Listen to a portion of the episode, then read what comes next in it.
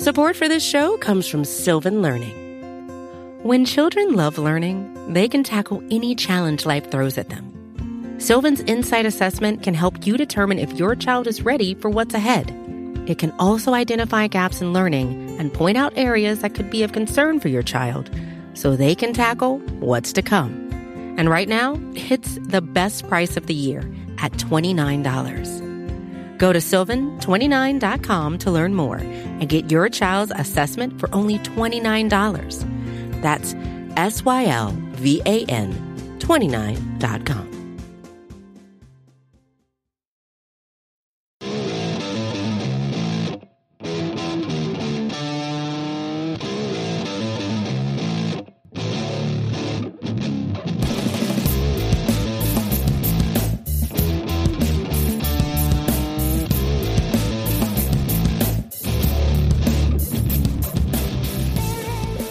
What's up, everybody, and welcome to episode 246 of the Talking Chop podcast. I am your host, Brad Rowland. It is Wednesday. Game one of the Wild Card Series just finished a few minutes ago, and I am joined by Eric Cole to celebrate a win. Eric, it's a rare, a rare victory in a playoff game. That game nearly drove me to drink at multiple points, and if the Braves make a real a real run, this playoff season, we're going to look back at this one as kind of like one of those all timer games because ah, there's a lot to unpack. But it was that was a wild one, and you know, I'm I am certainly glad the Braves won it. I'm not sure that they deserve to, but I'm happy. I, I, am happy about it. We will definitely unpack it all. Uh, we'll go sort of blow by blow as we have. You that listened to us in the past, welcome to the podcast, and we usually go a lot deeper for these playoff games. That's the that's the plan here today. Uh, broadly speaking, I agree with you. Uh, obviously, by the way, this is the first time the Braves have won a game one in a very long time. They lost nine consecutive game ones in playoff series, plus the wild card games, so really ten almost in, in, in a row before today. Also, this is the first time in Major League Baseball playoff history that a game went scoreless into the 13th inning. And by the way, that was still that was actually true in the in the 12th. So that's kind of crazy in itself. Also, the most combined strikeouts between two teams in a playoff game. All kinds of history being made. And the Braves dodged so many bullets. We'll talk about this now, but I mean, you mentioned it. Do you feel like the Braves snuck out with one here? Because it kind of feels that way to me. Not in a bad way. The Braves were probably due for one of these going their way. But given all the threats that the Reds had along the way, we'll, we'll go through all of them. But you know, they the Reds had a lot more hits. I think, I think it was 11 to six by the end of this game. It felt like the Braves dodged bullets, and part of that's to their credit with the pitching staff doing a fantastic job. But part of that is just kind of the luck of baseball. Yeah, I mean, look, there was a lot of futility on the offense, and the the, th- the things that bother me are when the Braves don't cash in chances and not like escaping, because I think that like you know like like Max Fried started the game like really rough and like somehow put put together a really strong outing altogether you know, multiple like bases loaded and two guys on type escapes from like bullpen arms. You know, we're all like, this is it. This is when we finally get put out of our misery. And like they kept getting away. The thing that one of the things that really bothered me the most was like Acuna hitting the double, getting over the third one out, and he doesn't score. We this game doesn't. This game ends after nine innings if that happens. Um, you know, like you know, we we we see like base runners getting the second and not getting moved and like not not getting in. And you know the Braves didn't have a ton of those because Trevor Bauer was insane in this game. Iglesias was really good too. So I get some of it, but a lot of times it's just kind of like if they had just put the ball in the air. That's the stuff that frustrates me more. Um, now, in terms of like loading the bases and still getting out of it like multiple times, hard for me to understand how how it happened. But you know that this felt a lot like guys you know kind of got themselves in some trouble but then made big pitches. And you know, the, hats off to the pitching staff because they they pitched their brains out today. Yeah, obviously, you know, 13 innings. They did allow 11 hits combined, but uh, only three walks, so 14 base runners in 13 innings. That's that's more than enough. 16 strikeouts. They did a great job starting with Fried and going all the way through. Uh, obviously, no runs, but Matzek and Mitchell. We'll get we'll get into some of the, of the Houdini acts momentarily. Uh, the offense. Let's get let's get that out of, way, out of the way right now. The offense was bad in this game. You mentioned the you know the the guy at third and one out situations, which to their credit, Freddie did capitalize on one finally at the very end to win the game. But prior to that, you know, it's I think the clutch stuff's been overvalued and overstated this year about how the Braves have struggled in the clutch. That's not really the case. But the one situation where they actually have been bad this year at the plate is with a runner on third and one out. They were the league worst in conversion rate on that situation this year, and that plagued them today. Uh, it didn't bite them ultimately because they ended up converting one finally at the very end. But yeah, it was a uh, a high wire act throughout. Let's just say that. Um. Yeah. Yeah. Go ahead. I mean, no, I, I was about to say it was just it was it was certainly frustrating, but I also I mean, like I thought that like they were going to be able to like run up the Trevor Bauer's pitching pitch count and get him out early. He was, he was amazing today, yeah, and, and like Iglesias, like they're it, like some credit has to be given to the Reds here. And I mean, like we knew that their pitching staff was gonna be good, but like Bauer was like on a different level today, like Jacob Degrom like level performance type stuff. And when a guy's on like that, you know, to to win a game when that happens, that, that's all you can ask for. And I mean, the strikeout certainly added up, but you know, again, our pitching staff kind of they did their thing too. Yeah, we'll go through all the innings now. One last thing I want to say to your point about Bauer and Iglesias. There's a reason why I know you and I and Scott and a lot of smart people around the Braves did not want to see the Reds, and this is the reason. Uh, obviously, this is a little bit overstated. From this this outing was probably better than even we, even we thought, but combined, Bauer and Iglesias, nine innings, two hits, one walk, 16 strikeouts. Like that's unbelievable. And if you're a Reds fan today, we, we, know how you feel. Obviously, if you're a Reds fan listening to this or yes. watching all that, we know how yes. we, we, know how that feels. But those guys were unbelievable, uh, from, and they lost anyway. Seen a World Series happened to us in a World Series game at that. Uh, old Jack Morris. Yeah, I mean, but, even, uh, even, of... even like old friend Lucas Sims, Michael Lorenzen, yeah, like yep. they were really good, and uh, ultimately didn't matter. So, okay, let's just dive in now. We'll go, we'll start going through what all happened in this game. And you mentioned it earlier, but the first inning was an escape. The Reds get two singles in the first three pitches off Max Fried, but then he manages to wiggle out. By the way, Fried somehow faced five batters in the first inning and threw nine pitches. The Reds and the Braves, to their to be fair, were extremely aggressive. I will say that the Braves had some good fortune in that first inning to come out of it. Um, but on the flip side, in the bottom of the inning, Castellanos in right field, who's a pretty bad defender, made a really nice running catch to Rob Freddie, so that kind of evened it out a little bit. But the theme of the early portion was actually kind of why is everyone swinging so much against these two great pitchers? And I guess it kind of worked for the Reds, but there you go. Yeah, I mean, they must have had something in the scouting report that they feel like they could do something early in the count against Fried. Obviously, that didn't work out for them. Uh, they, they it almost worked out for them in that first inning, but after that, I think that they kind of started getting a little gun shy, and Fried figured out what like, he can do in that situation. And you know, again, you know, it, it ended up being a pretty efficient first inning, all things considered. So it, definitely a, a weird first, but you know, one that ended up working out pretty well for both teams, really. Yeah, I mean, we'll we'll fast forward through a couple of these innings where nothing really happened. Obviously, this is a zero-zero game for a long time, so you know, we can litigate all of it. Uh, Fried settled in. Obviously, uh, the Braves did, did, get a guy on base in the second inning when Albies reached on was, by the way, that was called a hit originally, which was insane. That was not a hit. That was an error by Joey Votto. They, I, I think they corrected it eventually. Um, but Ozzie steals second, and they have a guy at first, uh, guy in, right, in scoring position with one out, and their first threat. But then uh, Adam Duvall, who had a rough day, and Dansby Swanson both strike out. Uh, it's a good time to remind everyone that uh, everyone, I believe, yeah, everyone in the lineup struck out in this game, and everyone except for Ozzy and Freddie struck out multiple times in this game. So it wasn't just. I, I think there was some there was some worse bats than others. Like Duvall had four strikeouts. He had some bad ones. Dansby had three strikeouts. Um, but I want to say that now as we referenced a couple of those. Uh, Ozuna as well looked pretty bad today. But uh, they did blow their first opportunity with a guy on, with a guy in, in scoring position in that second inning. There was also a very generous strike zone from the umpire, like you know, uh, throughout again, the day. Uh, not not quite yeah, Eric, not, not quite Eric, Eric Wright level, but uh, I invoked that at one point, and uh, it was it was ugly, man. It, it, definitely didn't. It definitely felt like it was trending in that direction. It kind of got a little better. Uh, a couple a couple strike calls actually, uh, ball strike calls actually went the Braves' way, and like the like in the extras, but bring on my robot overlords. I'm I am done letting humans trying to make the strike zone because they cannot figure it out. They're getting worse. But anyway, you know, like again, that's me just kind of harping on something I have for a few years now. Uh, the, the, the, short answer is the umpire was not the home plate umpire was not very good, but it you know at least it was kind of not very good for both sides. And you know, again, there was a lot of strikeouts in this game. Don't necessarily kind of look at a, guy's line like Duvall or, or in o, case Ozuna's case, he got call, uh, called strike three that was truly terrible. Yeah. Um, and so you know it's it's kind of one of those things where people are going to like, wow, look at all these strikeouts. Uh, strikeouts. This Braves offense strikes out too much. And I'm like, this seems actually not. You know that they they walk a ton. They're a really patient team. They kind of just got bit by an umpiring crew that seemed like they had places to be today. Uh, and instead just you know created one of the longest games that we're going to see in playoff history. So, um, yeah, it was kind of a, a, a, weird game, but you know I don't necessarily put all of that on just you know the offense being bad. You know they definitely the you know Bauer and Iglesias, and company certainly got some help from the ump today. Yeah, I mean, you mentioned the Ozuna one. That was probably the one that everyone circled, and, and, and rightly so, as the worst um, missed call of the day. And that was in the fourth inning. Um, Freddie gets hit by a pitch with two strikes, which is fortunate. Um, but Ozuna strikes out on a uh, 2 2 pitch, and it was a genuinely awful call that everyone noticed, even the national neutral folks.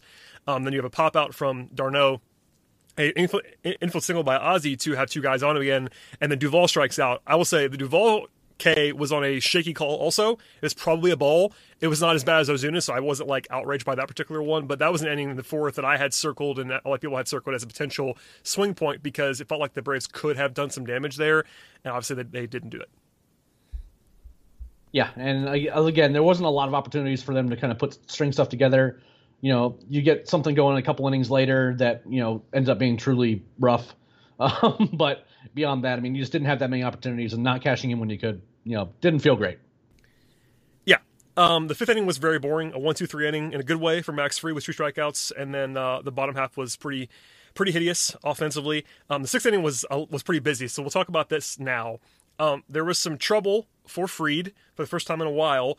Um, Adam Duvall with a fantastic throw and a great tag by Austin Riley at third base to get Castellanos trying to go first to third. That was a huge out, um, and that kind of yep. saved what could have been a disaster. I mean, obviously, we saw the Braves get out of situations like that later on in the game, but you can't bat a thousand in those situations, and getting a, getting sort of a free out there was huge. Yeah, and you know, du- Duvall has an arm, and you know, like that the outfield defense felt really, you know, feels really good in some situations with this team. Uh, in others, not so much. But you know, like in Duvall's case, you know, you know, seeing seeing him be able to make that like a strong throw. Riley looked had did some good things at third base kind of all day, which I felt pretty good about considering the issues with his quad. But he was moving around pretty well over there. Uh, didn't seem. I don't think he's obviously he's not. I don't think he's completely healthy. Uh, but you know, he's you know, it seems like he's uh, definitely going to be a guy that the Braves can count on going forward. Uh, in at third base defensively. He's not kind of one of those third base guys that's just all power. He actually can move around pretty well over there and is, you know, does does the little things like, you know, quick tags, you know, aware, awareness of what he, of how quickly he needs to, you know, get that ball down and on the guy, things like that. So it, again, just a really good play uh, and kind of set the Braves up for an opportunity later on in the inning. It was a very good defensive game for Austin Riley. So just overall, shouts to him for that. He played very well in the field today. Um, but the bottom half of the sixth was probably the spot where we were all the most frustrated with the offense. Um, in yep. terms of the uh, situation where they probably should have scored. Uh, Ronald Acuna leads off the inning with a double that had 111 mile an hour exit velocity. It was the hardest hit ball off Trevor Bauer the entire season. So an absolute rope from Ronnie. Not a, not a surprise there. He's obviously very good at baseball. Um, Freddie hits a hard hit grounder to the second baseman to advance Acuna. Not exactly what you want from your MVP, but still a productive out to be sure setting the stage for that infamous situation with a guy in third and one out. And Ozuna pops up, and it was a pretty bad plate appearance. You know, we've obviously been extremely pro Ozuna on this podcast since well before the season started. He was incredible this year. He was bad today. That was a bad plate appearance. And um, after that, Travis d'Arnaud takes two pitches down the middle essentially, and then swings through a fastball. That was one of those innings that like, I had circled and written in red on the document. Like, I hope this doesn't bite us, but it's a situation where it felt like it could be big. Obviously, it wasn't ultimately, but that was one that was uh, pretty maddening. Well, I mean, if they if they had been able to like convert in that situation where you know you have two really bad plate appearances, uh, I mean, I'm sure that Alex Rodriguez was happy that you know Freeman got the runner over to third, considering all he could talk about all game was sacrificing to get the runner over. That, that it was truly cringeworthy. This the broadcast. Can, can we talk about this now? Let's let's let's spend some time. Yes, because, it was terrible. Yeah, it was truly terrible. I, I will say uh, this: I didn't hear all of it because I was at work and I was going in and out. Uh, the the bunt stuff got the headlines, and it should have because A Rod for three, four straight innings, I felt like, talked about bunting every time there was a man on base. Like at one point he wanted Ozzy to bunt. Like Ozzy's an all-star. You don't you don't have Ozzy Albies bunt. And I, I sort of understood it a little bit more with Dansby. We'll, we'll get to that in a second. But um, bunting in general is bad, especially with non-pitchers. And with the DH and all this, like bunting is not a good thing. And regardless, even, even if you agree with Alex Rodriguez, which I'm sure some of our listeners do, that's fine. But he hijacked the whole broadcast for like three innings to talk about bunting, and it's like, guys, this is a playoff game. It's zero zero. Like, what are we what are we doing? I I, I know it's a topic, but the idea of Alex Rodriguez, who did not ha- lay down a sacrifice bunt in like the last decade of his career. Blows my mind. Consider like there's so many. There's a lot of things analytically about like you know giving up a free out just to move a runner over is almost always bad and why it leads to it make it less likely to, for there to be a run. Now, do you want runners to move around? Yes, but putting the ball in play with a higher chance of there actually something good happening is almost always, almost always. Again, we have you know double plays to kind of consider here, but you're giving you're guaranteeing an out in order to get a runner to second, and that's almost never going to work out well for you. And now when when you have pitchers, they're almost a guaranteed out anyway. If you have Ender Inciarte, almost a guaranteed out anyway. These are things that I would understand more. But when you have Ozzie Albies and Dansby Swanson who have had really good really good seasons and one of the best offenses in the league, and you have a former MVP who like never would lay down a sacrifice bunt, even if like someone put a gun to his head when he was a playing career and would say, "You need to move a runner over here." Is ridiculous. It's just ridiculous. It's wrong, and it felt made the broadcast feel unwatchable. And for a game that was already really hard, like, kind of hard to watch because there was no offense happening and things like that. Like you, you, you can think of other things to talk about and to like instead of just be like for for three straight innings talk about moving the runner over via a bunt when it's one the wrong decision and two a stupid thing to talk about for an hour. No, this is not the awful announcing podcast. And shouts to Joe Lucia, front of the program. Um, this is not that. But I will say this: I, I watch a lot of baseball. Uh, beyond the Braves, that this that crew is very bad overall. So I was not surprised to be frustrated with him. At the same time, it was really really bad. Um, so we can leave that there for now, but it was it became a topic and rightly so about just how many crazy things were being said.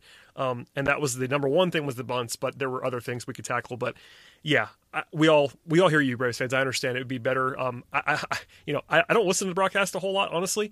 Um, but because of where I was trying to navigate work today, um, and not being able to like watch as intently as I do as, you, as I usually do, I was kind of relied on the sound, and that made it even worse.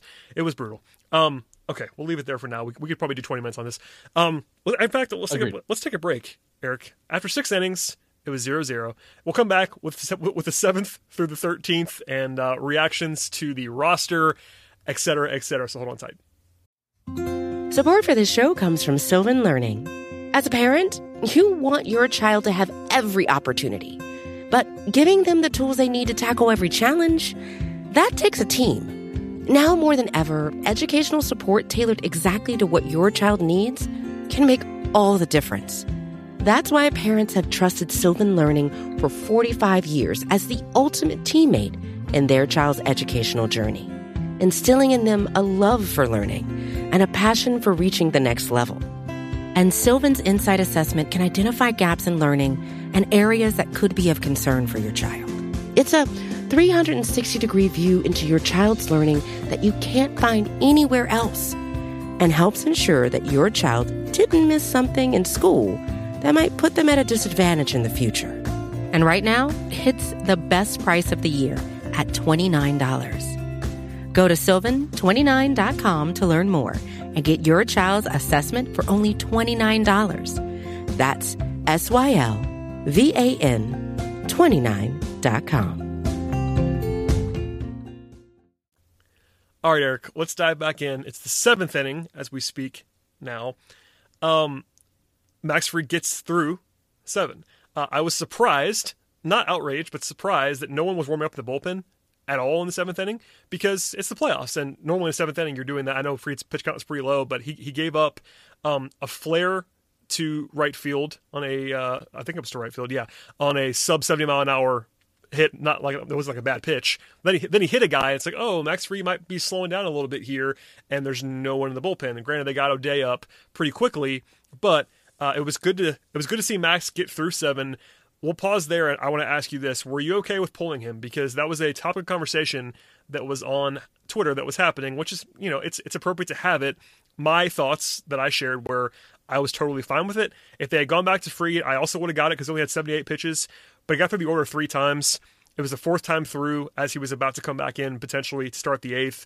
And by the way, even more importantly, he had not been pitching a huge workload leading up to this game, which is one of the reasons I was okay with it. I'm I'm generally okay with pulling a starter quicker um, than everybody else might want to in a playoff situation. And coming into the game, if you, if you told me you're gonna get seven out of uh, seven scoreless innings out of Max Fried, you just take that. And I think I know his pitch count was pretty low, but I was on board with taking him out. Yeah, hundred percent. I, th- I think it was actually the correct decision. Um, I wouldn't have been outraged if they sent him out for the eighth. Me either. But Yep. I mean, you you know, but at the same time, I, I think it was the right choice. They, he had gotten three times through the order. He's a guy who has not has not pitched very much at all over the last two and a half weeks or so, coming off some like kind of nagging injury stuff. You know, you you got everything and more than you wanted out of him. You know, yeah, take him out. It was I, I was again perfectly fine with it. There was like a little bit of wildness in that inning. Do you really want to keep taking keep taking chances? How, how much do you really need to preserve your bullpen, given it's the a, a three game playoff series? If you get seven innings of shutout ball from your from your starter, and you get 78 pitches out of and you and you get 78 only on 78 pitches that makes you feel better about his next outing because you don't feel like he you know wore himself out. And there's like there's a lot of good reasons to go to, to do it as well. And again the the numbers on a, seeing a guy for the fourth time in a game they're ugly. You know that's why generally the max is usually getting three times through the order. I mean yes would have been cool if if you know if max had thrown a complete game yes. But we also saw what happened in this game where max could have gone nine and theoretically, based on the pace he was on, that was something that was possibly going to happen. And then you just made him throw over 100 pitches for no reason because you still had to wait through the 13th for the game to end anyway. So how did it work out? You end up using a, another couple of relievers, but again, in a short playoff series, we're going to have a couple days off after that. That doesn't matter as much uh, in terms of availability. I mean, these guys, I mean, they're going to run these guys out there if they need to back to back, or even some guys might even you don't necessarily want to do this, but you know maybe even have them out there for a third time if you really really need to. So you know th- that this is playoff baseball. You got seven innings out of your starter. It's perfectly fine. I would I, I probably would have made the decision nine times out of ten. Yep, um, we're on the same page there. The other thing we have to talk about in the seventh inning was the crazy uh, double rundown play that saved the run. Uh, yeah. first and third, two, first and third, two outs. Um, Austin Riley kind of took a little bit of time on a previous potential double play ball that I didn't love. That was the one hiccup that he had in the field. It wasn't too bad, but I thought he probably could have made the play. Uh, moments later, he sort of made up for it by um, essentially, if you didn't see this play, I'm sure you can find it, but it, there was a, a rundown between first and second and a rundown at the same time between third and home. Um, ultimately, it resulted in Austin Riley doing a flying lunge with the ball in his hands to to uh, to make the tag and then he had to land and not fumble the ball, which was the scary part for me. Is that I would have been extremely Braves on brand if he had uh, fall if the ball had fallen out of his glove as he hit the ground. But it ended up working. the The Reds did some stupid stuff in this game. That was a really really bad base running decision or base running everything basically from the Reds in that spot. But I had to I had to laugh when it was all over. But that was a pretty tense moment. Uh, definitely a tense moment. Uh, definitely felt like some Benny Hill music was playing in the background too, uh, in terms of what, how that plant was was playing out. Um, there, I think the Marlins actually had a play happen like that earlier, except it was kind of like the opposite, where like you know like they couldn't like they they'd get a guy in a run down and like and make a throwing error, and then they made another one, which ended up letting the Cubs kind of run around the bases a little bit. But um,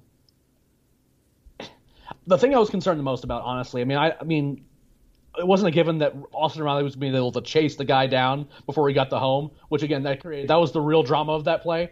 But I mean, Austin has been hurt and having to like make that play and like dive and do all that, I was a little worried he's going to get dinged up even more than he already has been and, and, have that grab because I'm not particularly interested in seeing Pablo Sandoval getting starts at third base for the Braves. Uh, I mean, if you have to, you have to. Uh, you know, same thing with like Camargo or God forbid Charlie Culberson. So, I I honestly think that it's you know it was a little bit risky to do, but it made me feel good that he got back up and he ended up actually delivering later in the game. Seemed like he was still moving around well after that. So it seems like you know whatever injury he's dealing with, he didn't certainly didn't make anything worse at least during the game. Um, we'll see if he, anything tightens up, but that was kind of the biggest thing I was worried about. Was just like kind of have, him having to all of a sudden sprint to like you know chase a guy down and almost tackle him before he got the home plate. it was quite a uh, quite a sequence. If you missed that, I'm sure you can find it online somewhere. It was uh, very entertaining now in retrospect.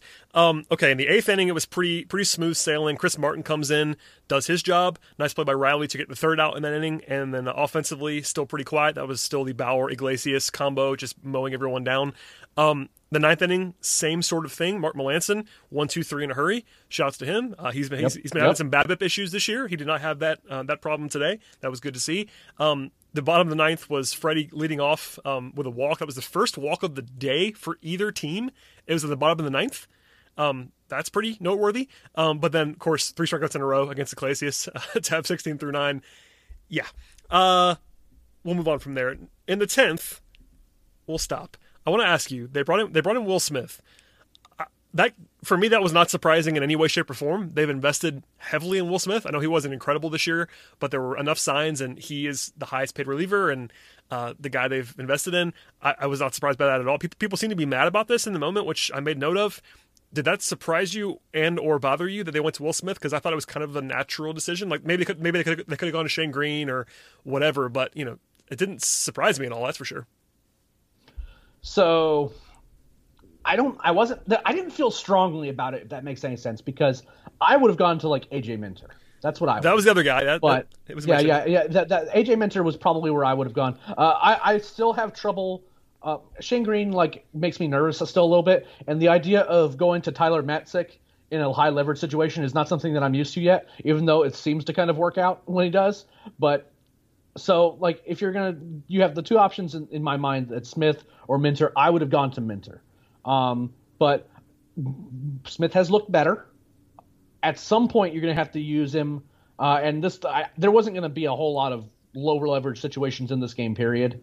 Um, Will Smith has been a very good reliever for a long time before this year, and honestly, the, the the worst of him has been, you know, kind of earlier when he was first coming back from being sick and being out all that time. So I get it. I wasn't super comfortable with it, but it was I understand that it was a hard decision. I was almost a, more freaked out that they left him in to face a fourth batter. I know that it was only ta- Tucker Barnhart, um, and you know, and, and he dismissed him like on four pitches. Oh, in the, the way, in, so, the, in the eleventh, you mean like yeah, after, 11th, after yeah. he got the first yeah, yeah, leave, yeah. Leave, leave, leave, leaving him in the see the fourth guy.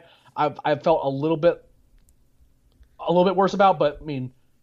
He looked really good. I think that was just lefty like, versus really, lefty. Honestly, if, if it hadn't been Barnhart yeah. coming up, they oh, would yeah, have I mean, they would have taken him out. I'm sure, but yeah, I'm, it was a little bit uncomfortable. But that's you know they clearly think we didn't it, love. It just kind of set up.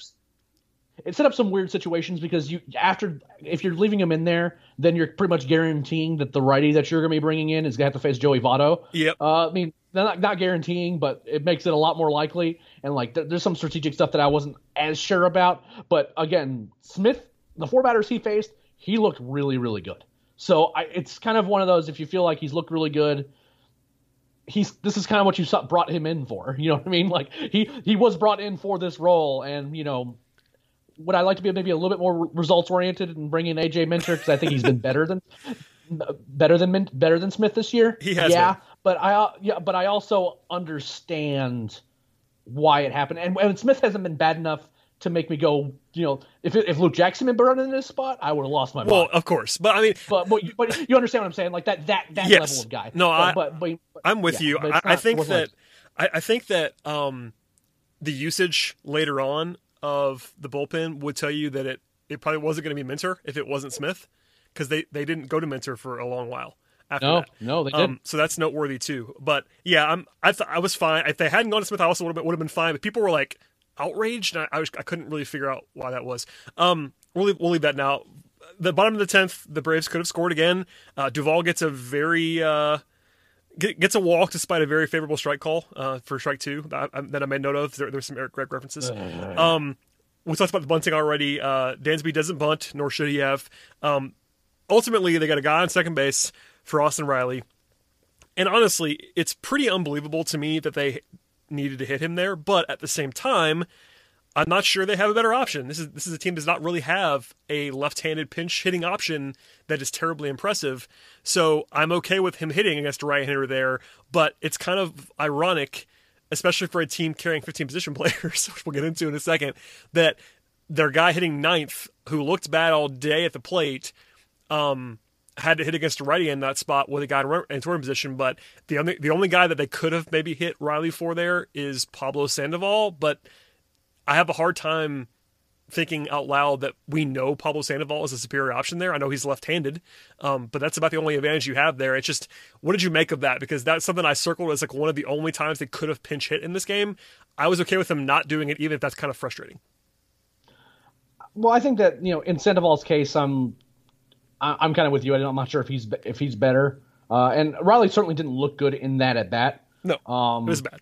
It was you know, bad. and, and, and keep, now now keep him in the game, ended up working out. But if you're going to have Pablo Sandoval, Johan Camargo, and Charlie Culberson on your roster, and you have a guy who's clearly scuffling, and you know, I mean Culberson, you don't bring in that situation, but you have a guy that's a switch hitter like Camargo, or you have a lefty like Sandoval, both of whom can play third.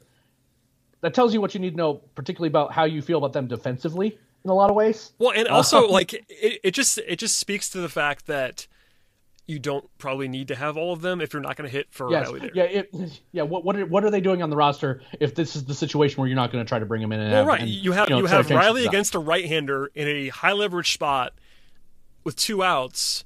Like, I know he's been a little bit banged up, so you would want some depth there ultimately if he gets hurt or something like that. But that is a flashing light of a spot, and it's just it speaks to me that I thought you just leave him in there, which is kind of crazy. Maybe you think about going to Sandoval. I wouldn't hit Camargo for Riley under any circumstances right now. Like, No, we don't know. Well, we don't. We, yeah, we don't know anything about him right now, unless he was like you know hitting the cover off the ball Gwinnett. I was. Um, I think we're both genuinely shocked that both Camargo and Culberson made this roster. yeah, we'll, we'll we'll get into that. Um, I'm I'm trying to save that for the end so people can log off if they want to. Right, But, yeah, uh, yeah, yeah. it's just Fold, folded in. Yeah. yeah, it's just a little bit strange. I didn't have a problem with it, but I wanted to at least mention that they could have hit for him there, but there somehow is not a a very obvious guy to go to there. I guess I guess the right hander. Okay, uh, we mentioned the eleventh. Uh, Smith staying in. They go to O'Day after Smith gets the first out. O'Day, um, interestingly, um, had some trouble. He he gave up a two out double to Castellanos, but you had to leave him in there because of the three batter minimum rule, which you referenced earlier. So instead of having him face Votto, which is a bad situation, they intentionally walk Votto, which is probably the right move given that O'Day has to stay in the game. But now you have two guys on. You're facing Suarez. He got squeezed on a call, I thought, um, against Suarez that Bauer got all day long. He walks him there, and suddenly you're in a world of hurt with three guys on base. They go they go to Matzek, who they chose over Minter, which I, I'm sure you didn't love based on what you said earlier. Um, well, well, I mean, I'm. I am look. Matzek's been very good. He has too. been good, So like, yes. I, I, I am, I am just not there mentally with Matzek high ed, high leverage reliever, but I'm not sure if that is borne out by the actual results. Because honestly, I think he's been really good. No, And, it- you know, it- it worked, At some point, maybe you're trying to. Pers- maybe, um, look, maybe in Snitker's mind, he's like, well, I need, I need, I need Minter to come on and get the save tomorrow. You know, like some sort of preservation stuff like that, which tilts me to no end. I, I don't, but you know, I, I could see a thought process that I wouldn't agree with, but one that may have happened too. So, yeah, look, look, Max, it's been good. Like I wasn't bothered by it. Honestly, I, I wasn't bothered. Yeah. I, I just knew it was going to be a talking point, so I made sure to note that they went to Matzek over Minter. But frankly, it didn't. It didn't bother me. I think Matzek has been quite good. How much you trust that is up for debate, certainly. But he obviously pitched well. We're not. I mean, everything's results based to some degree. We, we we talk about process a lot on this podcast. I was okay with the process. You could certainly argue for Minter over Matzek. I might even do that, There- but it was yeah, there fine were, with me. There were, tr- yeah, there were truly debatable moves. Like it could, like there were pluses and minuses to a lot of these moves. Yeah. I'm not like you're. Not, I'm actually not like nothing is like made me irate in this game. A lot of things I'm like, oh, we're doing that. Okay. Oh no! I mean, then, this like, is something we should yeah. say. Let's just say this now. I, I thought, and I, I tweeted this. I think Snitker did a good job today. Not, it wasn't necessarily like perfect to the way that I would have done every single thing, but there was nothing egregious. I thought the entire game from him, um, and that's that's noteworthy in a positive way. Like we're not huge on his tactical stuff all the time, but I want to make sure that we talk about it when it's good. I think he had a good game. That's just I wanted to say that out loud. Like I think Snitker did a very good job today. Yeah, I thought he, I thought he did a good job, uh, it's, and it's it is very hard to navigate four extra innings of postseason baseball, Yeah, zero zero. making perfect decisions. yeah, yeah, yeah, making per like you. There is no margin for error. And did he did he do it perfectly? I don't necessarily think so, but it's really it, it was pretty close. Uh, and you it felt like that you know the decisions that were being made. I mean, again, nothing. Not nothing like you know like what's that guy still doing out there like everyone no, like screaming. if there's you know, anything, nothing- if there's anything like that, they, if there's anything he would do that's like really bad, we we would certainly talk about it on the podcast. And I, Oh, yeah. I, I don't, I couldn't find anything that I was like disagreeing No. with in a strong way. So that's a good sign looking ahead. It's only it's only one game, but it worked out quite well. And uh, shouts to him for making the tactical decisions that made some sense in this game. Um, okay, the twelfth inning, Matzek stays in. He gives up back to back singles both to right both to right field, and suddenly it's first and third, no outs. So another treacherous situation for the bullpen. But from there, somehow Matzek rises from the ashes and gets three straight strikeouts to strand two guys. I, I was, I, I thought, I thought the game was over in that inning. We I all did. truly did. And again, it's, I, and Matzek hasn't done this a lot, but that's it. Kind of like fed into my, you know, like we're leaving Matzek in this game, and oh, things are going wild, and oh, never mind. That was a that was a moment that I I, I couldn't- honestly say I this. couldn't- I don't know. The, the stones on that guy. Goodness gracious. It was impressive, and if there was a moment in the entire game in which I was a little bit annoyed, it was that he stayed in for a third batter there. But obviously, that was the correct decision. Um, if there was yeah. if there was any move that even Snit then- made in the in the entire game that I actually like probably disagree with the most, it was leaving Matzek in there. But Matzek proved him to be correct in that situation. So shouts to him for that. Uh, yeah, I mean, what a- what a performance from Matzek. Um, okay, offensively in the bottom half, d'Arnaud leads off with a single. By the way, that was the first hit the Braves had since the sixth inning. So they went without a hit from the seventh, eighth, ninth, tenth, and eleventh innings. No hits at all. They finally get a hit. Uh, they pinch run with Charlie Culberson with Pache on the bench, which they used Pache later, so it didn't end up being that weird. But it was kind of funny. Culberson's fast. He is. Yeah, Culberson, Culberson is and that's something I mentioned earlier in talking to people about the roster was that one of the things that Culberson does bring is that he is the number two pinch runner now behind Pache, and they used him that way. So that that's probably a good thing that he can add. He is notably faster than several guys in the lineup. One of them is d'Arnaud, so that actually makes a little bit of sense.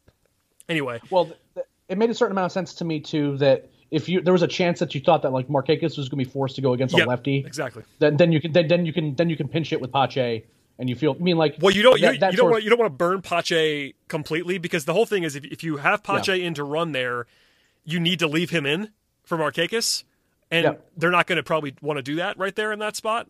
So using a guy that you're probably not going to use for any other purpose, which is Culberson, does make sense. That's one one avenue in which having him having him on the team. I'm serious. I'm, I'm, I'm not trying to be I'm not No, trying to be no, negative. no, It's just no. I'm just thinking about thinking about putting Charlie's face on a T-shirt just with that line on it. That's, well, it's just myself laugh. I'm if, sorry. We're, if we're being honest, and well, we are going to bleed into some roster talk, but it probably takes two injuries to get Culberson in the lineup, like I, I regularly. with that. So if we're being honest with ourselves, like his role is not really defined. So if he's just your second pinch runner in this series, and hilariously, people were talking like semi seriously about him being the eleventh pitcher out of the bullpen, which is like that can't be serious, but people are kind of serious about that. Go ahead and use him there because because of what we just said. If you use Pache there as a runner, like for example, Charlie literally was on the base pass for like five seconds. It was like like the next pitch he was he was gone for the game. If they use Pache there, you might need Pache later on defense. Like Pache actually is your defensive replacement in the outfield, whereas Culberson doesn't really have that kind of role in a normal circumstance. So the more I thought about it, I was like, you know what? It's noteworthy that Culberson's running here instead of Pache, but actually does kind of make sense given that they kept they Yep. kept they kept Culberson for a reason. That's I guess that's what it was. Who knows? Yeah, made made a ton of sense. I was totally fine with it. from there, uh, Ozzy beats what, what, what I just said. They sort of force out Culberson at second. Ozzy's on the base pass. Um, Adam Duvall swings through a hanging slider. That was maddening. Um, and then Albies advances to, uh, on a wild pitch to second again, running, running scoring position, but Dansby strikes out. That was the 21st strikeout of the game for the Braves. Uh, and by the way, the Braves ended with 21, so that was uh, still a lot of strikeouts. Just a lot of strikeouts. And, uh, a lot of strikeouts, and again, improbably, you know, didn't spoil as many chances as the Reds did. I will say, notably. Uh, which Yeah, again, no, the Reds definitely had the worst performances in, Yeah, in the clutch situations. in this It, feels better to be on the other side of that, uh, but you know, definitely one of the another one of those situations where it's just like Dansby, if you can just hit a single and like this game's over. But you know, somebody somebody is what it do somebody do something at some point. Um, yep. in the 13th, they go to Shane Greene. He gets a strikeout. Then he allows a single, a wild pitch, and a single. So they're in big tr- they're in big trouble yet again in the 13th. Minter comes in. Um, he walks Moustakas to load the bases with one out. Then he gets a strikeout against Aquino after an endless at bat. That that at bat took forever, but a nice thing for uh, Minter to escape with, and then he forces a ground out. So another jam uh, wiggled out of by the bullpen, setting the stage for the walk off in the bottom half. So Markakis, who had been really bad to this point, leads off with a single, which is nice by him. I, I predicted on Twitter, uh, I guess erroneously, that he was going to reach base twice in this game, and he only got on base once, so I was wrong. Um, but Ooh. yeah, you know, I, I, I, tr- I actually, I seriously, I was not trolling. I felt like it was a good time for Markakis, and then he didn't look very good, but he actually made a big hit. That was a big a bat in this game. Was his single in the 13th. Um, they pitch run with Pache, which makes a lot of sense because Pache can then stay in. Um, he, he, can then stay in the game if they don't win it right there. Um, so he's on he's on the base pass. Um, you get a single from Austin Riley, something that's first and second no out for Ronald Acuna. Now Acuna hits an fielder's choice because he's very fast. He beats it out. Uh, it's it's first and third, one out for Freddie Freeman, the presumptive, or maybe not presumptive, but front runner for MVP, something like that. Um, I, I, would call it. Li- I would call it likely. Likely. Likely seems right. Yeah, yeah, likely seems right. So the Reds go to the bullpen to a lefty and Amir Garrett. What do you think about this? This is obviously not a Reds podcast, but if I'm the Reds, I, I walk Freddie to get to Ozuna there. Ozuna looked bad the entire game. Ozuna was really good all year long. I'm not saying obviously we are very pro Ozuna, but in that spot I think I would rather walk Freeman, load the bases, and face Ozuna than even bring in a lefty to face Freeman. But what do you think about that? Uh, I was fine with the move. If you if you really like Garrett against opposing lefties, ignoring the fact of which lefty it is, um, the the loading the bases versus first and third, like you have the same problems with one out. True. In a lot of ways. So if you really like the lefty on lefty matchup versus what righty options are left like what options are available to you left in your bullpen to face Marcell Ozuna? In, ignoring the fact that Marcell Ozuna did not look good in this game, I'm not sure if like you know my fourth best right-handed reliever is who I want to be volunteering for tribute to go against him with yeah, the bases loaded. That, that's so, that's true. So, I mean, so and again, if you it, look, Garrett's a very good reliever, and in a lefty a lefty on lefty situation, I mean, I don't think they had a good option there. No. This is truly a, this is truly a pick a pick your poison situation, not the Markakis versus Freddie Freeman type stuff that, that was more of a meme last year. I mean, having to pick between Freddie Freeman and Marcell Ozuna. I mean, like, is anyone going to be shocked that Marcell Ozuna finishes in the top four of MVP voting this year? They shouldn't be. be. They shouldn't be. He, yeah. He's. I, I think I'd vote him in the top five. And yeah, I mean, I'm not saying there was a direct uh, right decision yeah, there. I, I, I, think it was interesting though. Like I think I probably yeah, would have definitely. walked Freeman, but I have no issue with it. And obviously for the Braves, there's you're in a good spot either way. It's either you have bases loaded for Ozuna with one out, or first and third for Freddie with one out, and uh, it didn't obviously uh, go beyond Freddie because he hits a uh, a frozen rope sure to center, did, and uh, we all off the bat it was very clear. Uh, the Reds put I think was it six guys in the infield. They went very very all in. Um, not that it would have mattered, but it was yeah a lot of fun and especially because I think it was uh, Steven from 755 or yeah, I think it was one of those guys. I think it was Steven. Um, tweeted this out, but Freddie failed in the same situation twice last year in Game Four against the Cardinals. It was that that was Steven. Yep. Uh, I mean, and you know, and it's it, fair, it's just good. He was I mean, doing it with one arm. No, I know he wasn't healthy, but yeah, it's yeah, just yeah. it's good. It's good sort of synergy that Freddie made up for it. Obviously, Freddie had basically his career year, even in the shortened season this year, and you know he wasn't. He's had some. Not the whole team, as we referenced earlier in the podcast, the whole team has been allergic to runner on third, one out. Even even in this awesome offensive season, they've been they've been bad in that situation. And Freddie's the face of the franchise, and he comes out there and makes the play, and they get a win. So. And for awards narrative type stuff, having a playoff walk off hit certainly doesn't hurt. Well, um, in theory, I, I, in theory, I, that did not that, that does not matter. It, it, They're in the playoffs right now. They're in the playoffs. It, it should matter. not matter. It doesn't matter. It should not matter. But but yeah, good synergy. At the very least, good synergy, and uh, they get they get the win there. Obviously, lots of fun. We talked about I think all of what happened in the game itself. Um, any final thoughts on the game before we talk about the roster real quick and look ahead to game two? Um, no, I think we're I think we're good there. We we have some kind of stuff we're gonna have to kind of round up from things happened before the game. Uh, that that game, I I am putting a star by that one. It was a very frustrating game, but also a really kind of amazing game in a lot of ways.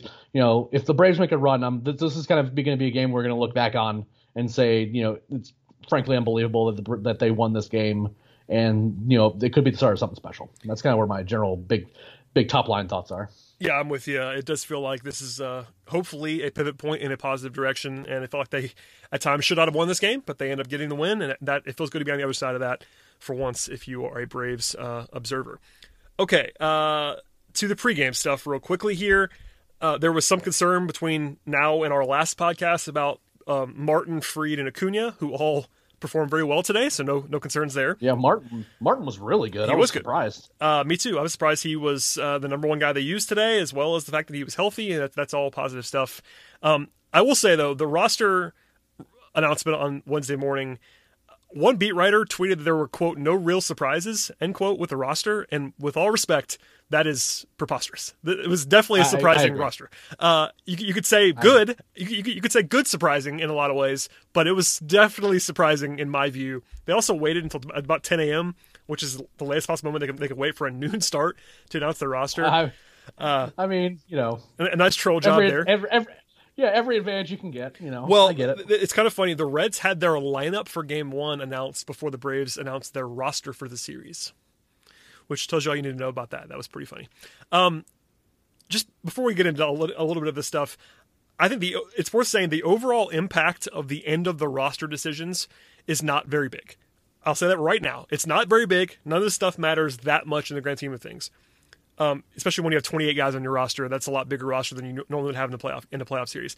But setting the stage a little bit, uh, Pache, of course, is on the roster as we referenced earlier. He played today and contributed. Uh, no Ender Inciarte. Uh, that was the was big surprise. So happy. That was the big yeah, surprise for me, I, anyway. Um, and I, I, and I shouted about that about our last podcast that I didn't think that Bender deserved a playoff roster spot. And no, I, I mean, I will say this now: we we all we all agree on this that I'm I'm happy that he I'm not happy is the wrong word. I, I don't want to I don't want to pick on Ender. I think that's the right decision to not have Ender on the roster. He was very bad this season. But okay. I, I, I am stunned that and that's separate. Like me being stunned by is not saying that I think it's wrong. I think it's right. But I said this on the last podcast. I'm just I'm stunned about the way that they did this, and it does feel like Anthopoulos just kind of said, you know what, no, we're not we're not we're not, we're not doing this anymore, and that's okay. I'm I'm in support of that. Um, the other, the other, the other things that happened real quickly no Hechavarria, which isn't a huge shock considering the way he played at the end of the year. He was not popular, I don't think, by then. Uh, no Luke Jackson, and they also did not carry either uh, Ynoa or Wilson. We thought they actually might carry both, and they carried neither, which is a bit of a surprise. And then Camargo and Culberson. And Sandoval, who we thought was going to be there, but Camargo, Culberson, and Sandoval all on the roster. So pretty interesting decisions. They ended up going with 15 position players. That is not a decision I support. Um, it's not again not hugely impactful, but I, I don't really understand the rationale to take 15 position players in a situation where uh, you're just not going to have to use them all. There's a DH, you're not pinch hitting. Um, it would take some serious injury weirdness stuff to get to 15 position players in a single game in the series. And pitcher wise, yeah, you don't you're not likely to need more than 13. But the way that I said it to Grant McAuley today, good friend of the program, Grant, on Twitter was I think you're more likely to need a 14th pitcher than a 15th position player. And that little difference is why I don't think you need 15 position players. But what do you think about that? Uh, I tend to agree. I, I mean, I felt pretty, I was on board with kind of our roster breakdown from the previous podcast. Make sure you listen to those. Yeah. You can kind of get some thoughts about, or, or at least uh, download, but, uh, at least download them, please. Yeah, did, just down, just download and say, "Hey, I have it," just in case I need to reference what we're talking about later. Uh, I wouldn't have carried Charlie Culberson. No, um, that's that's the one. Not, it's if, not even about if, him. Yeah, like, like if you're not going to carry Hechavarria, I can respect that decision. Agree. But I'd be, I, I would have, I've had, I'd have Huascar, you know, on this roster. That's what I would have. Just, just another long guy, just in case something happens. Um, you know, you can, and like if you have, you know, out there, you know, one inning stint, you know, just reaching back and hard, throwing as hard as he can. That you're not necessarily upset about that either. Now, I Luke Jackson, he's been pretty bad. And no, that was know, one I we support. We support that one. yeah, the, yeah. So there's definitely some like the, a lot of these decisions were good. Uh, I just think that having the extra position player, I'm kind of with you. I think it's just more likely, uh, and it almost came to be relevant today. Uh, just having that extra pitcher, but I, I, again, kind of going back to your original point, is that in a three game series, especially, you know when you can kind of feel like you can like you can use the relief, relievers on back to back days, uh, et cetera, et cetera.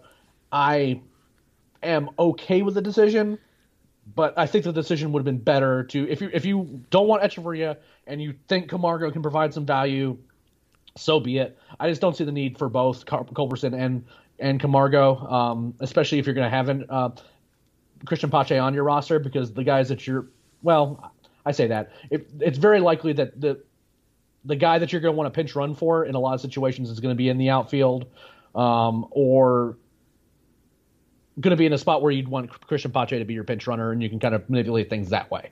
Uh, you can th- th- those types of substitutions late in games, if they were to come up, make more sense than just having Culberson as just another pinch runner. Because I just don't see very many situations where he'd be in the game unless you're like really concerned about a, a, a like a couple guys' health, which I suppose is possible, but it doesn't seem likely to me. Yeah, I, I, mean, again, ultimately, this is not a huge decision. I would have gone 14-14 over this, and I, to your point, I would have probably taken Culberson off. If you if you told me it's Camargo instead of Culberson, that's okay too. They still, you know, Culberson has some utility that Camargo doesn't necessarily have, especially if you're going to carry Sandoval. But I don't know. It's fine. I would have gone with 14, but whatever. Um, they also went with uh, Contreras over Jackson as the third catcher. Yes. We, we, we discussed third catcher on the last podcast. I, I presume that's because of offense, because Contreras is a much better hitter. Yeah, well, he's a much better hitter, and like I don't think he's mean like Ajax is I think a pretty good like framer type uh, catcher. You know, like he does like some things mechanically well behind there. You know, his glove stays still and he can kind of sell pitches a little bit. But Contreras is a pretty good defensive catcher too. So if you just feel good about that, and whereas Alex Jackson at the plate is not great in the in the major leagues is pretty close to a zero. If you want to talk about swing and miss issues, you know, if if he had played in this game, for example, he would have struck out five times. Like it just would have happened. I mean, and you know, he had some better hitters that were you know not that far off from that mark today. He's just I want him to be good so bad because in terms of raw power, like there's not that many guys in the entire organization that has as much as he does. But he, it's very hard for him to get to it, and he he gets victimized, and that's what we saw. Whereas in that very limited stint that Contreras was, he was up, he looked good, and he must seems like he must be impressing down there at Gwinnett. And at the end of the day, you go with your best 28. And while I don't think I'm like super thrilled with you know going with the extra position player over the extra pitcher, I can respect. It seems like that they really put a lot of effort and thought into going. These are our best 28. These are the best guys we've got. Yeah, and I think one decision aside. Yeah, I think the only question I would have, and we talked about this in the last podcast, but do you need three catchers if you are already going to, com- you know, he Snitker publicly publicly committed to going to Ozuna as the DH in all three games. If you're going to do that and that's your plan, you don't need three catchers. But I mean, it, the impact again is not not huge. I just think that that doesn't make a lot of sense to me because you don't need to pinch it in the same way and all that. But alas, uh, last thing I want to get to on the roster is something that it's process related. That's very on brand for us. But I, I think I just don't understand the process of it all. Like, why was Pache on the roster this whole time if he was not if he was yes. going to play? Like, why did Ender get 14 plate appearances last week? Like, I, I understand the Hetch thing because he because the implosion he had in the last week, but this is also a stat that I un- unearthed from somebody. I'm stealing it from somebody. I can't remember who it was, so my apologies. But five of the six bench guys that the Braves are carrying in the series Pache, Culberson, Camargo, Sandoval, and Contreras combined for four plate appearances in the last like 23 days of the season.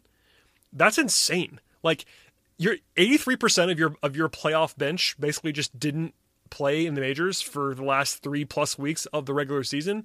And I, get there's circumstances beyond your control on some of those things, but it just doesn't make a lot of sense. The process is just kind of flawed. Even if the results are actually fine on the roster selection, like Pache, we both agree was a good decision being on the roster. But leading up to it, there's just a lot of like nonsensical stuff that seemingly happened. I don't know if there's like a front office versus manager thing there or something, but it's just kind of strange to me. Like the results were fine. I think this roster, like we both said, makes a lot of sense in a lot of ways. But the process, if you go back and think about it, and like it'll make it'll make your brain hurt to see how they got there. So in some of these places, like Hechavarria played himself off the roster. Right? He did. Yes. Like I, I, I, uh, Luke Jackson played himself off the roster. He did. These these these are things that these are things that happen. So you feel like you make some changes. And in Sandoval's case, I think they felt like Riley was hurt and that they kind of need that extra third base. Like I, I, I get that part, right? Uh, and in Sandoval's case, like he was a relatively new addition. You kind of want to make sure like he passes all his health protocols and he wants you know get some get some time in Gwinnett in the organization before you throw him in there. That's what I understand. The Ender Inciarte over Christian Pache thing is something that I fundamentally don't understand. It's like he was a white flag every time he was in the lineup. It just never felt like he deserved to be in there over Pache. And you know, was Pache going to be getting a ton of starts? No, he wasn't. I mean, I, I think it's fair to say, but even under like the most favorable situations where they would put Ender Inciarte in there against the, against the righty, where he was supposed to be a relatively decent player, he wasn't good defensively, and he was truly terrible at the plate. And there's just a lot of situations where you know, in like with Nick Markakis, maybe you want to get get him out of a lefty on lefty relief matchup, in which case you would much prefer to have Pache on your roster versus Inciarte just in terms of winning games in the regular season, and that doesn't take into account getting some guys some plate appearances against major league pitching before the postseason if you're going to put them on the roster. Right. And I mean, look, you get, you're getting Pache a lot more plate appearances down in Gwinnett, kinda. But they're playing like you know inter squad scrimmages. Well, that, that was the question. same thing. That was the question that people were saying. Like, I brought this up and got some responses, and this is a smart thing to point out for sure.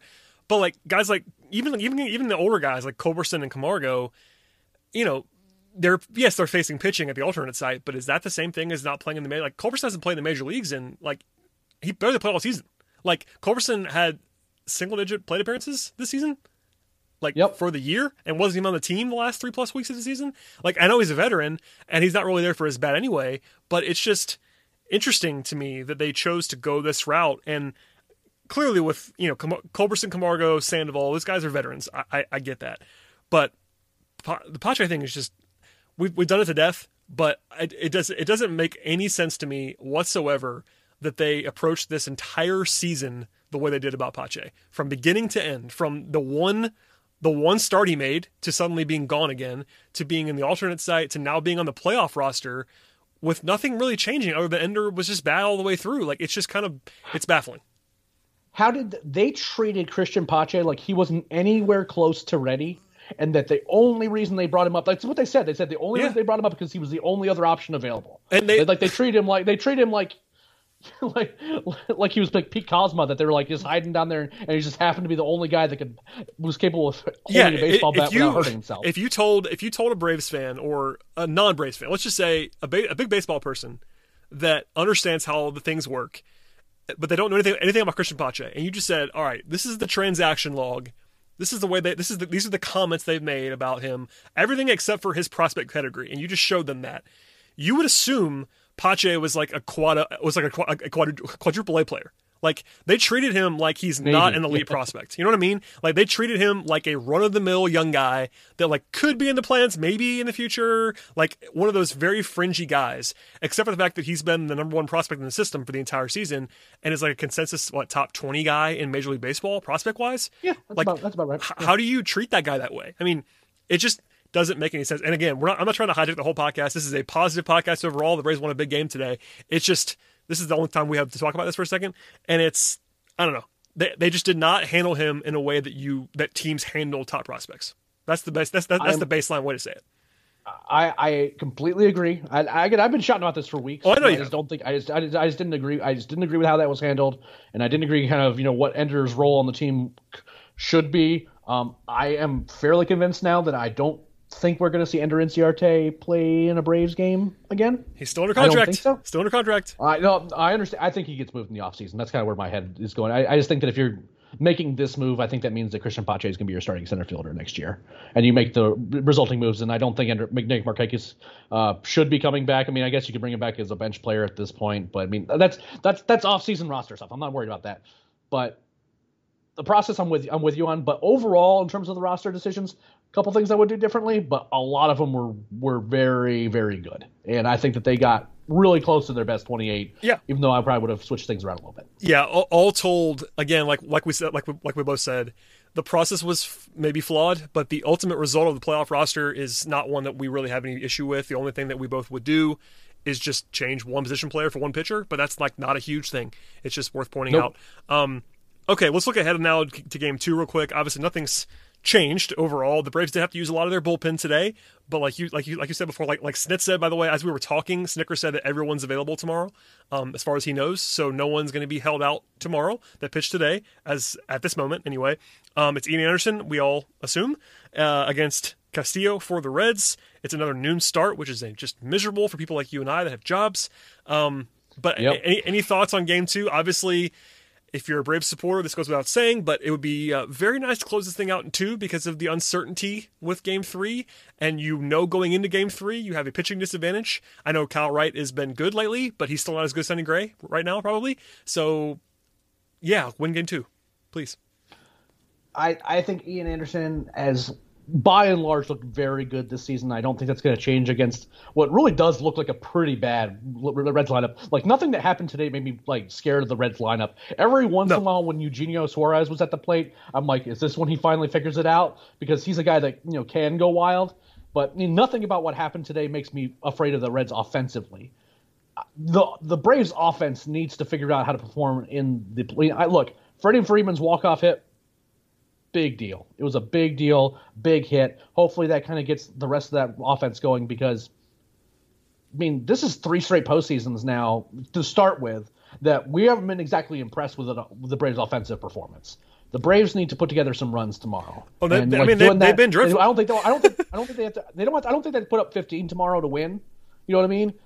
But it'd be nice if you know they could you know take a little bit of pressure off a rookie making his, a rookie making his postseason debut in kind of an elimination type game. Just make it just make it easier on him. Make it easier on the bullpen. Just kind of you know just put up some runs against what is a pretty bad offensive team. I think if they can get, I think if they can get four to five runs, honestly, I think that they can win the game. They win the game tomorrow.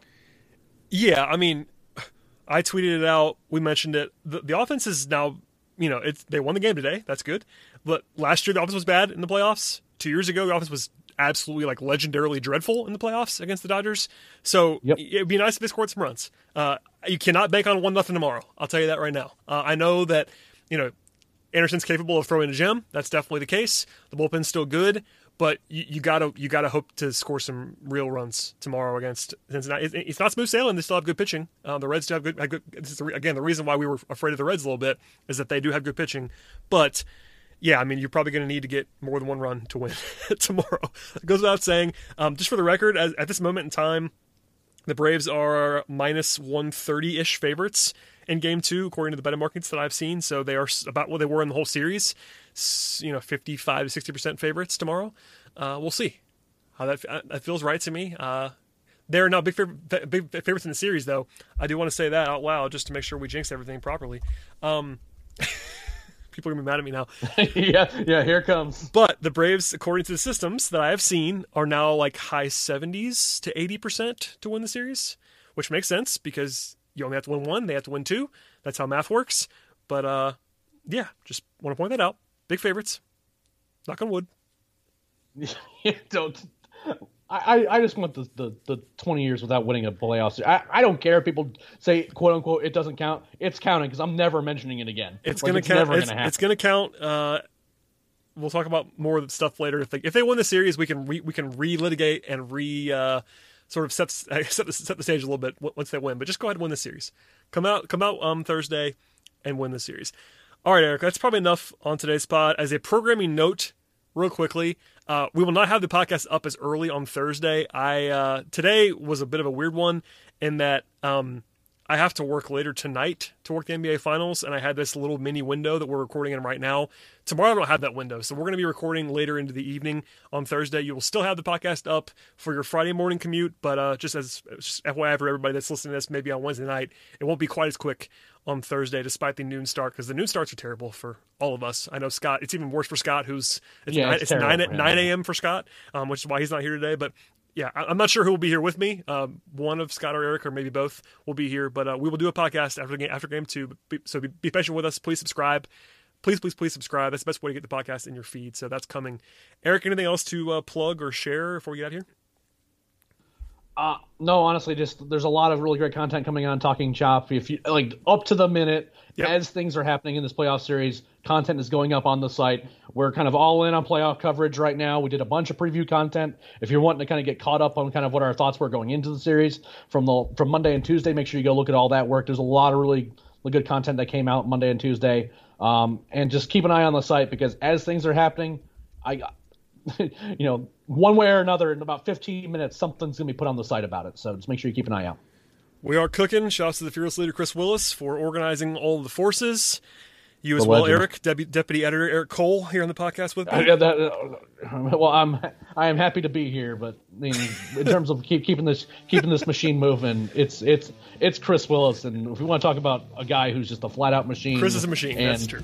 He's he's and you know best boss we can ask for too. He's like there's not there's not a better site manager Period. Like Kris, Kris I, is. I, uh, I, say this as one.